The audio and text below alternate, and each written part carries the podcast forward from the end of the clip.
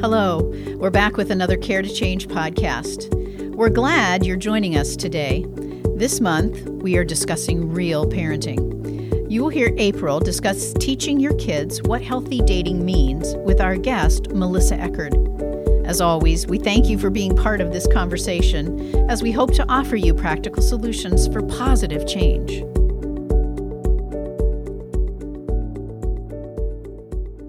Welcome back, everyone. This is April Bordeaux, the director here at Care to Change. I am so glad that you are joining us for this series. Last week, we kicked off the Real Parenting series with Britt Smith. And she shared some really great insights on how to have a foundation that your kids need in order to be successful at school. So if you missed that, I want to encourage you to tune in to that. Today, we have a special guest with us, and I'll introduce her in a moment. We're going to be talking about teaching your kids what healthy dating means. And so I'm really excited to dive into this topic. Next week, we're talking about bullying. The following week, we're talking about impulse control, anxiety, and ADHD. And then the last week in August, we're talking about what to do when you find your kids with porn. So this entire month is really about real parenting. We're talking about real topics that parents bring their kids to us for or ask questions about, what we see kids going through. This is a really great series that we've done intentionally, knowing that kids are now returning to school, beginning to start back into routine after whatever summer looked like. And so this is a great series. Glad you're here. So let me introduce our guest to you. Melissa Eckard is with us today. And Melissa and I have known each other, more than 10 years. I'm not sure how long we've known each other, but I know it's been over a decade. And Melissa actually goes around to the schools and different organizations, churches, and talks about teens, healthy dating, teen dating violence, teen dating prevention. So this is what Melissa's been doing almost the whole time that I've known you. So I know you've spoken to thousands and thousands of kids and parents, and you also lead a teen council to help talk about healthy relationships as well. So Melissa, thank you for joining us.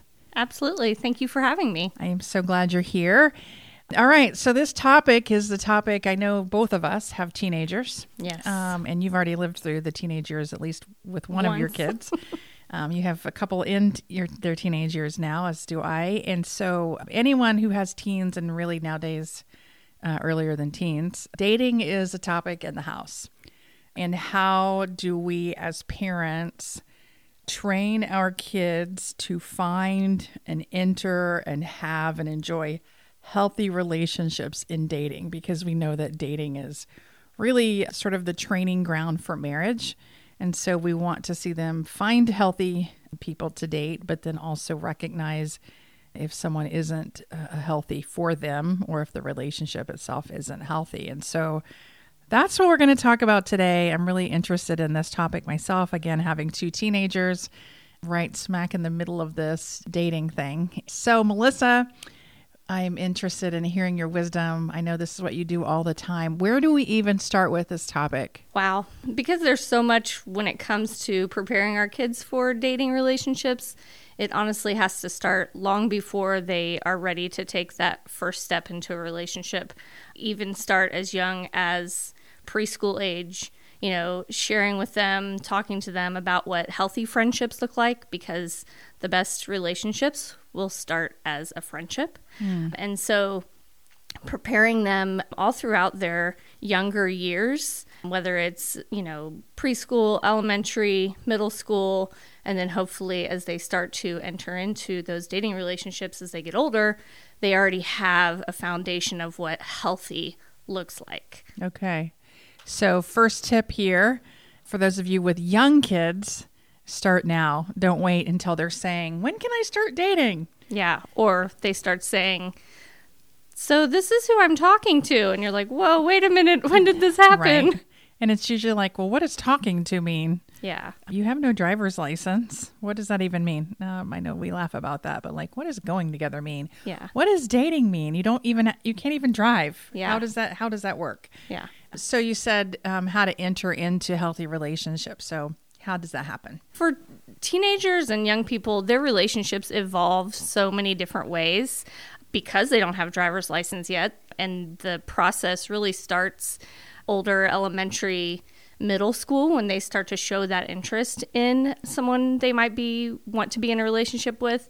Their relationships evolve in different ways. Someone they have a class with, someone who they are family friends with, neighbor who lives in the neighborhood, or someone they even met on social media. They may not have a class with them at all. They may not see them at school, but they know they go to their school, and the relationship evolves that way.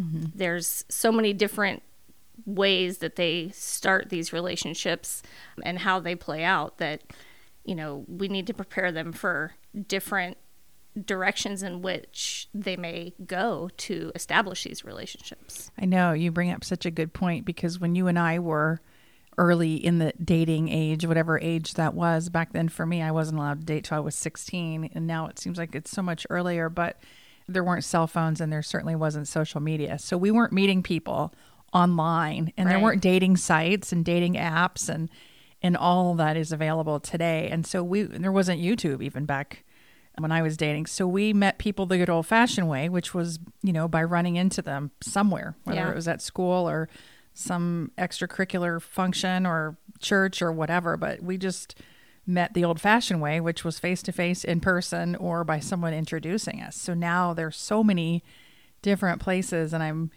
not shocked anymore. I'm sure you aren't either when you hear about teens meeting online or, you know, Snapchat or whatever, however, whatever the current method is that they're meeting each other on. So one would be to be aware that there's lots of avenues. I think we know that. It's important as parents, when you are having these conversations with your kids about what, you know, healthy looks like, what dating even looks like, for us as parents to educate ourselves, because it is very different from when we walked this journey. You know, they will encounter things that we didn't even think about because of, you know, social media and cell phones. And so when you're preparing your kids, your teenagers, for dating, that has to be part of the conversation. Mm-hmm. You can't leave that out simply because we aren't familiar with it. Right. I don't think we're afforded the luxury of not knowing anymore. We can't use the not knowing as an excuse for not participating in helping them establish healthy dating habits. You know, because there weren't cell phones, there wasn't even sexting. Right. Right. And so even some of that our kids are, you know, experiencing these days is different. And so we can't just say, well, we didn't have that, so we're not going to let our kids have it. It's the reality of life, phones and media and social media and all of that. And so we have a responsibility to learn it and to understand it and know the nuances and to be involved in that. So what does a healthy relationship that's dating really include? When I talk with teenagers and, you know, in high school and middle school, I ask them to kind of tell me what they believe healthy relationships consist of. And some of the big ones, you know, that everybody thinks of are respect and trust, honesty. Some of the ones that they, you know, sometimes get mentioned and sometimes don't is boundaries within their dating relationships, communication within those dating relationships. Loyalty is always a big one from young people. But helping them to understand, too, some of the ones that don't get mentioned and they don't even realize are things like individuality, like getting to maintain who you are in a relationship without becoming completely consumed by that relationship or the status of it. Mm-hmm. They don't even think about those things sometimes. They feel like there are different levels of the relationship or the status of the relationship. And when they think long term is when they think about those deeper elements of the relationship versus just dating and talking. But then the relationship evolves and they've already lost their identity or their individuality. Safety is a big one. Do they recognize what a safe relationship is? And not just physically safe, but emotionally safe. Support from their partner, support from their parents in the relationship. When young people don't have the support of their parents in their dating relationships, they oftentimes will not share information with them. And so then that leads them down a path of having to hide things and lie, which then impacts the relationship in a unhealthy, negative way. The word that's coming to mind is openness. That's another key element to showing that a relationship is healthy. Yes. Yeah. I'm going to read this list because I'm taking notes as you are talking. And that way, when I go home tonight, I can say, this is what Melissa said.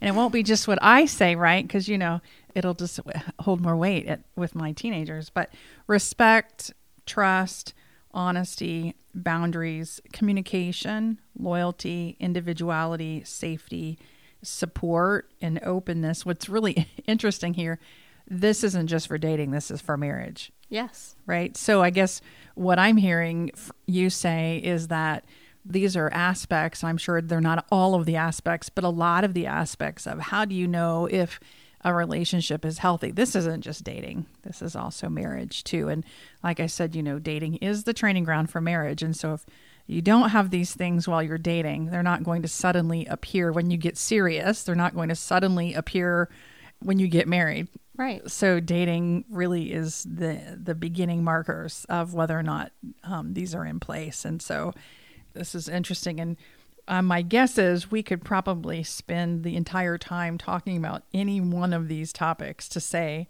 well, how do you define respect? And how do you define trust? And where is the boundary supposed to be? And, you know, how honest are you supposed to be in a relationship? And how much are you supposed to share? And so we could probably really dive into any one of these to really identify and define and outline what this means. And it could be different based on personality, style, but the reality is all of them are needed for the relationship to be healthy. Yeah. It really becomes the foundation that they build their relationships on. And when those foundational pieces aren't there, the relationship can't grow in a healthy way. I always tell young people when we're in the classroom that if you just pick a few to focus on, other things will come more naturally. You know, if you work on trust and respect and equality, you're going to find yourself in a relationship that also has support, communication, and honesty, because all these healthy characteristics, all these healthy qualities of dating relationships, they're interconnected. They build that foundation that makes a relationship strong and healthy. And you know, one of the recommendations we often have for teenagers and parents when we see them is to, as they are thinking about dating or recognizing that maybe the relationship they're in, and this, we're talking about dating, but I guess I could say these are also for friendship as well. And I definitely, when I see teens, you know, I'm talking as much about friendships as I am about relationships. And saying to the teens, identify your must-haves. Before you're in a relationship, take some time to really say, these are required for me before I even say yes to the first date. If these things aren't in place, no matter what, I'm saying no. Because if I relax this requirement, then I'm really selling myself short. And then you can have a list of things that are sort of like, oh, this would be really great too. Like if they were this height, then this color of eyes, you know, or whatever. Usually with teenagers, you know, we start with, oh, I want them to have dark curly hair, and I want them to be a basketball player, or I want them to be smart, or whatever. And then, you know, and it's like, what if they don't have it? Does that make the relationship not good, or is it just not as fun, or what? And so, you know, we kind of parcel out, these are the requirements and these are just like the cherry on top, like the wants, like, and if these are there too, and having those before entering in, so that when you enter in or you're interested in someone, you can say, are they these things? And if you don't know, you know, time will show, but if they prove themselves not to be, that's the indicator that, you know what, this isn't the relationship for me. It doesn't mean you're a bad person. It doesn't mean, you know, you don't deserve to have a great partner of some sort. But for me, this is my list.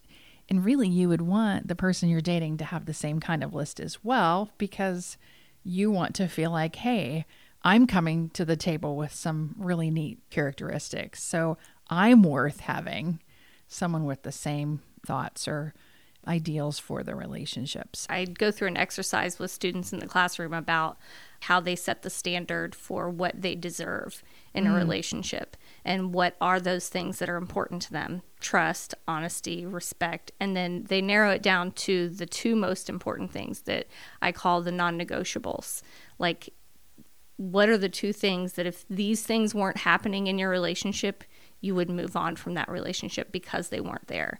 And I would encourage parents to walk through that process with their kids. Like, what are the things that are important to you in finding someone you want to spend your time with and you want to go into a relationship with? What are the non-negotiables for you? And when those things aren't present, that's when it's time to decide if this is really a relationship for you to be in any longer. It's so true. And when you say it like that, like who you choose to spend your time with, because the reality is, and we know this as adults, you know, I say it to my kids all the time, you know, show me your friends and I'll show you your future. Right. Because you will become like the people that you're hanging around. And that includes the person that you are interested in. Yes. In dating. And if you're choosing, and time is such a commodity, like we have very little of it. So we have to choose wisely in where we spend it. So we want to spend it with people that are going to have these qualities that are important to us and that bring out the best in us, so that as we grow and move forward, we are becoming, you know, what it is that we want to become. And that's a part of a healthy relationship, all of these aspects. Yeah. So as a parent and people listening, they say, okay, yeah, I know these things are important. It's nice to be reminded of it. But how do I know if I have this feeling like, oh, red flag, or I'm not sure? What are some indicators that the relationship, you know, might not be healthy? Because, you know, these things that we've listed here, it's hard to measure. You know when they're not there, right? But it's kind of hard to measure, right? So like respect, trust, honesty. Early on in a relationship especially, you're like, okay, I don't know if I can trust them because I really don't know them. Time will prove, right, whether or not they'll respect my boundaries or whatever. But what are some indicators that, this relationship might not be healthy? And I don't want to go completely into toxic yet. I want to go there with you, but kind of what are some red flags parents or teens who are listening to this? And I hope that we have kids that are listening to this episode especially. But what are some things to look for? Initially, some things that will pop up that will be unhealthy, we'll just say unhealthy at first, are a constant need of their time and attention. When they have to give up their time, like you said, time is a commodity. And when they are giving up their time to give this person that they're in the relationship with all of their attention, to the point where it becomes demanding almost. That's an indicator that it's not, that individuality is one thing that's probably going to start to fall away from that foundation. Jealousy is another one that really starts out initially, like, are they jealous of your other friendships? Are they jealous of the time you spend with your family? Are they jealous of, you know, what you do with your spare time? Things like that that will be indicators of the unhealthy behavior starting to form. It's hard to say constant texting because that's just our preferred method of communication. Right. But to the point where they feel like they can't be separated from their phone, that they have to always be available for their partner. Those are some of the things I would say that will happen initially. Other red flags might be like their friends don't think their partner is good for them. Maybe their friends know things about their partner that they are choosing to not see, or are choosing to, you know, well, that was their past relationship, or, you know, well, that's how they were when they were with that person, you know. But some of the best indicators of future behaviors are past behaviors. So helping them to listen to the people that are around them. So when other people see those things, we can help them see them for themselves. Right. You know, it's interesting that you bring these up. I've written 4 down: the constant need for time and attention, jealousy, especially related to friends or family, the constant texting, and friends that see red flags or don't like specific things about them. And what's interesting about this is At the beginning, these things can be endearing. Yes. He really wants to spend time with me. Oh, look, she's texting me when she first wakes up. She's thinking about me. So some of this at the beginning can be like, oh, that's cute. He's a little jealous, but it comes across like protective. Yeah. Like, oh, he's just trying to protect me from fill in the blank. And so these are all things that at the beginning, it's hard to know where's the line between healthy and unhealthy, because they can come across at the start like caring, protective. You can tell where it's like, okay, this is where some red flags, constant texting it is. Like, well, do they respect the boundary of texting that whoever is in authority has placed? Right. Or are they requiring you to text outside of those boundaries, or asking you to, or you're feeling pressured, you know, to text at other times? So this list is sort of a definitely a gray area, because it can be viewed as endearing, but then sort of teeter into and fall into the category of unhealthy. Yeah. Well, jealousy and possessiveness is often one of the signs that gets interpreted as love. Like they just love me so much. Like we want to spend all our time together, you know. I don't need anyone else. You know, they are my best friend. Mm-hmm. While it seems endearing at first, it can start down that path of additional and more unhealthy qualities that start to take hold. Wow. How do you know then when it becomes, you know, the term people use a lot now is toxic, but, you know, in your world and in our world, we hear the term abuse. And if you say this feels abusive in dating, you know, it can be met easily, you know, if there aren't bruises, with no, right? And so toxic seems to be one that word might be a little bit more, you know, well received at the beginning than saying, do you realize this is abuse? So let's kind of move into the healthy. We've said unhealthy. How does it move into sort of toxic and then abuse? I always try to share with people that when things become toxic, it starts to impact how the person participates in the relationship. They will make excuses for their partner's behavior. They will give up the things that are important to them, or the values that they hold, in order to please their partner in the relationship. Those, to me, are indicators that it's now gone from it's about us to it's about me, their partner. That's definitely when it becomes more toxic, because when they consume all of your bandwidth, they consume all of your time, and then you have to either be okay with that, or for them, they're like, well, then we don't need to be together anymore. If it's not on my terms, then we're not going to be together. And that's when it becomes toxic to be with the person. When they start to question their worth in the relationship, or they take blame for things that start to happen in the relationship, that's when it becomes toxic to be with them. Wow, I can't write fast enough. You were talking about constant texting, and I want to say this while it's on my mind. We have a rule in our house. You cannot text someone more than 2 or 3 times. You wait for them to text you back. So if they text and you don't respond, and then an hour later or 10 minutes later or 5 hours later, they text again and you don't respond. And then you wait and whatever time, and then they text again.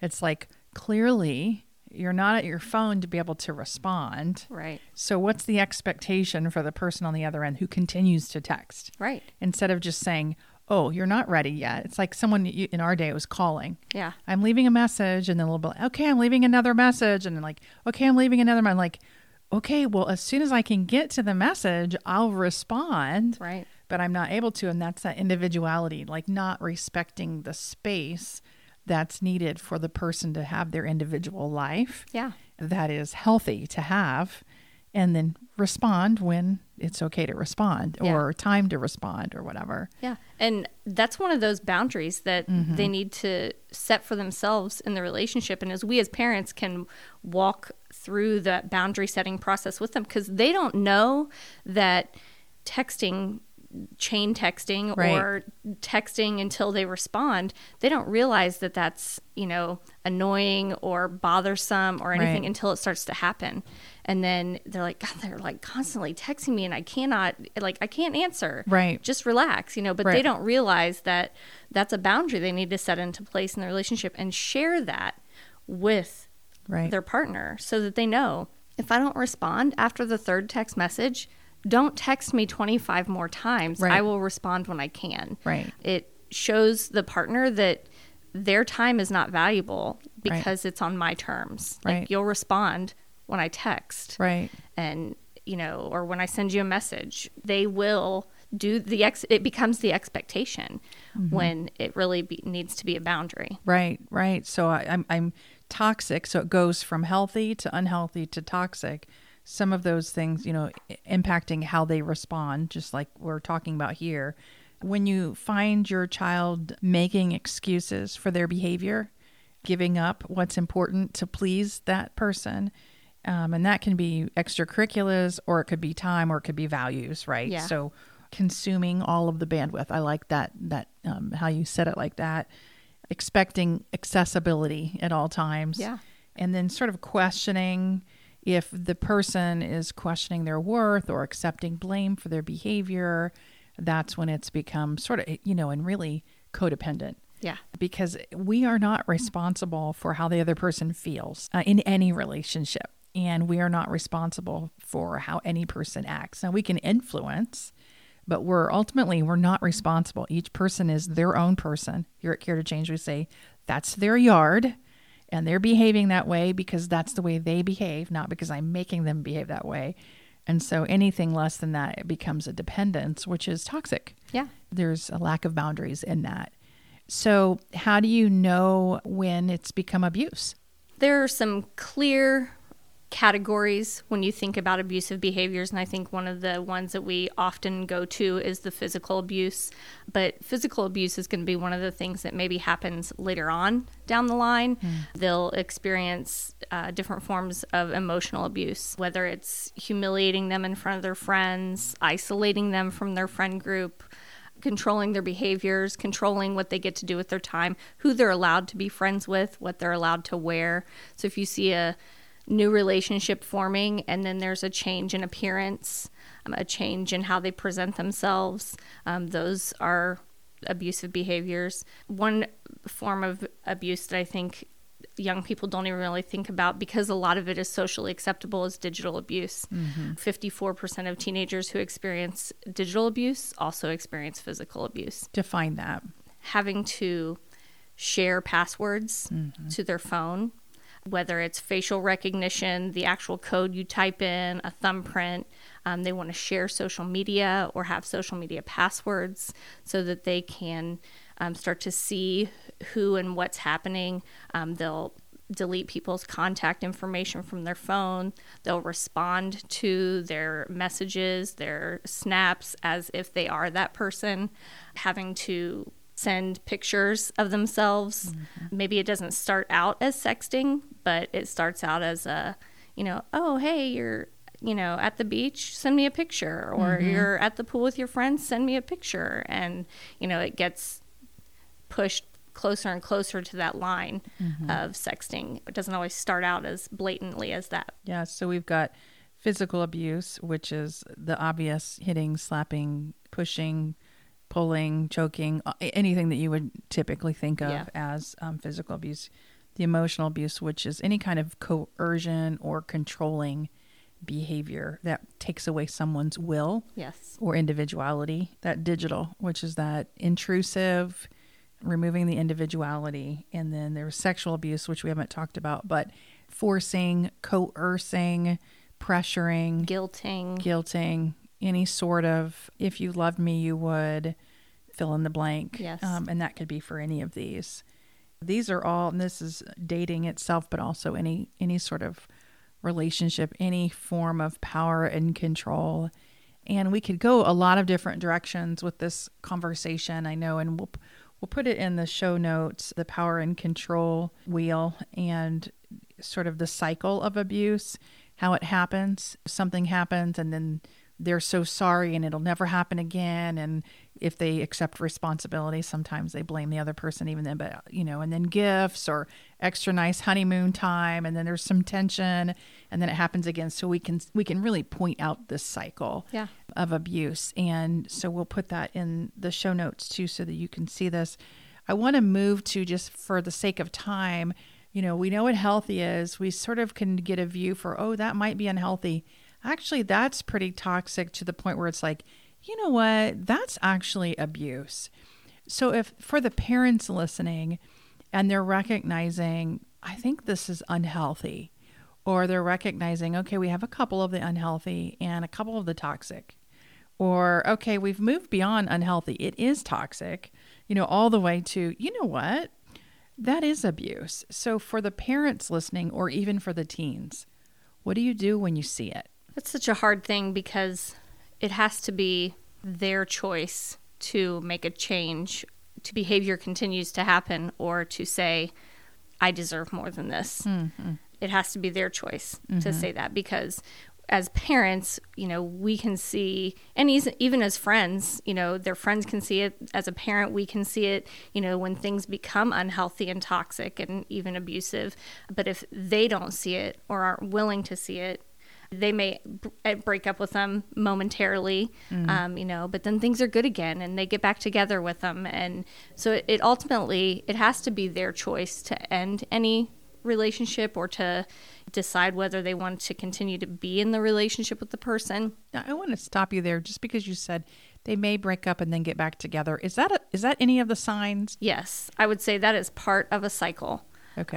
When they break up, they get back together, things are good, you know, oh, they really have changed, you know, and so they go right back into the relationship again, and it's good for a little while. Mm-hmm. And then it starts back into those behaviors that are unhealthy and toxic. Mm-hmm. And that's part of a cycle for them as well. When it comes to ending a relationship, they become comfortable with the relationship. It's not easy to be out there in the dating world, you know, young or adult.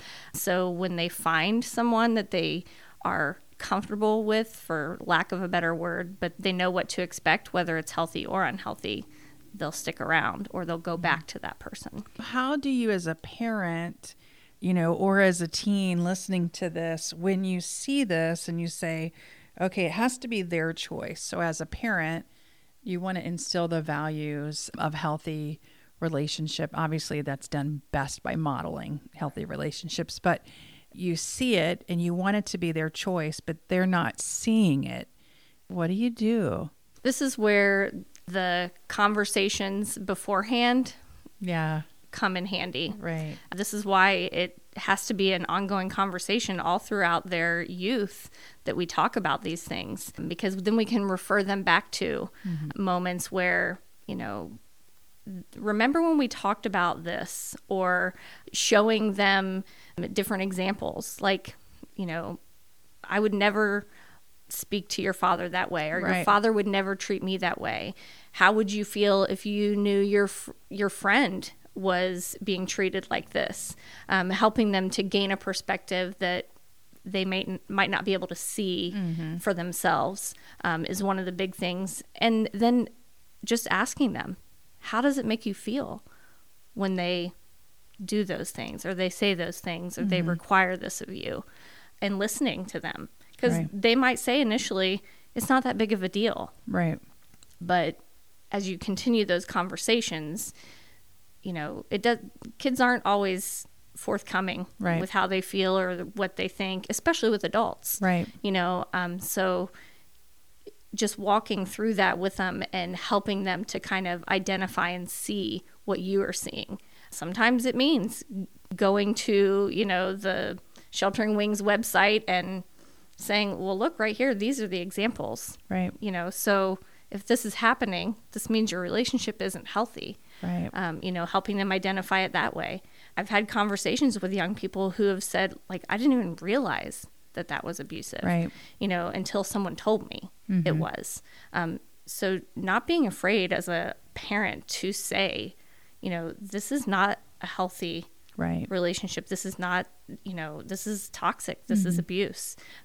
it's okay to label those things what they are. Call it what it is. Yes. And then make a change.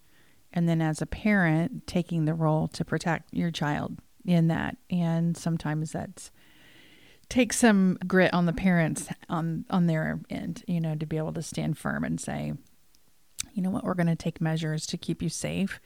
But I like what you said in teaching them and letting them make that decision. Why don't you give the listeners who are teens some verbiage to use when they recognize this in themselves, in their relationships? Okay, for the teens that are listening saying, okay, I didn't realize that was toxic.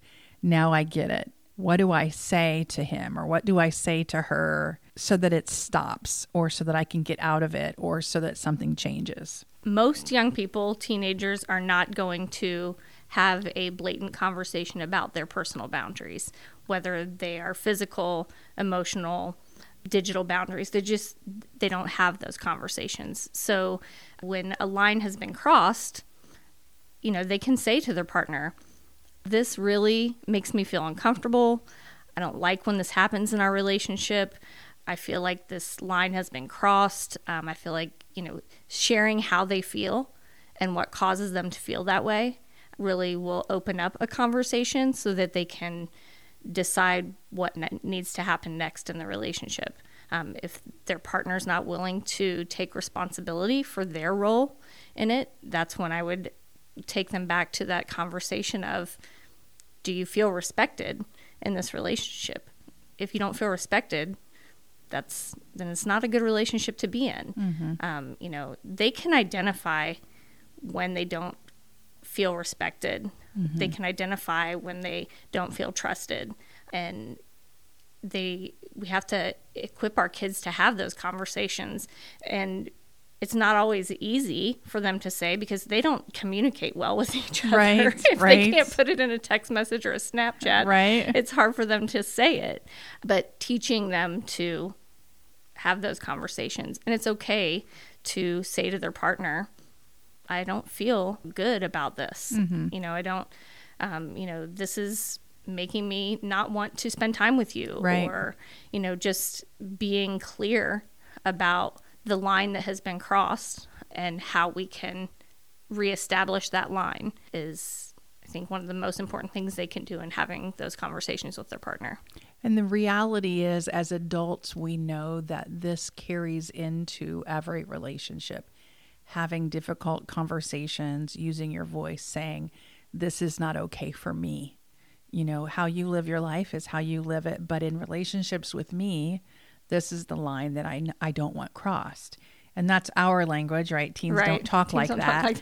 But to be able to say, you know, I feel really uncomfortable when, or I didn't like it when, and then time tells whether or not they respect that and make a change, or whether that's a part of their character and it's not going to change. And then the harder conversation comes when it's like, this isn't going to work for me. Yeah. And you're not going to be able to change them. Right. I think that's a big...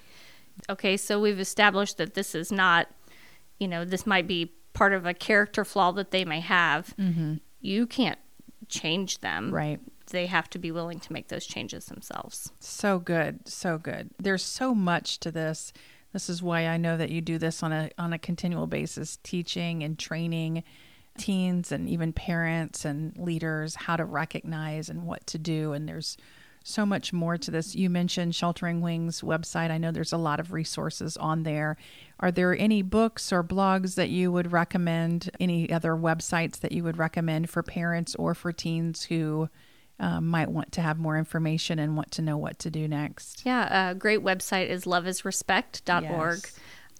The website is geared towards young people. It has tons of information about dating, relationships, and boundaries, and the good qualities and the bad qualities, and dating quizzes, and all kinds of things that a young person, even parents, can use to educate themselves and to learn more, and to a place to go when they might have a question about their relationship. So good. Thank you for sharing that. loveisrespect.org. We will definitely put that in the show notes with the other information. If you or someone that you love is in an unsafe relationship, I would urge you to call 317-745-1496. That's a 24-hour crisis line that someone can help you and direct you to resources and safety. Obviously, if you're unsafe, you can call 911. But if you're listening and you're in an unsafe relationship, I think, you know, we would be negligent if we didn't at least give that resource and say, don't wait. Don't think it's going to change. You said it well when you said you can't change the other person. There, again, there's so much to this. Thank you, Melissa, for joining us, giving your wisdom. If you would like to reach out to Melissa and have her speak, we'll put her contact information in the show notes as well. Like I said, she goes and does this all of the time. This is what she's sort of dedicated herself to. And you can tell just from the conversation how much knowledge that she has. And so I want to encourage you, if you're a parent, to reach out. If you're a teenager, look at that Love is Respect. If you need help immediately, call that crisis line number. If you're recovering from an abusive relationship, you're now out, you're free, but you're recognizing the impact.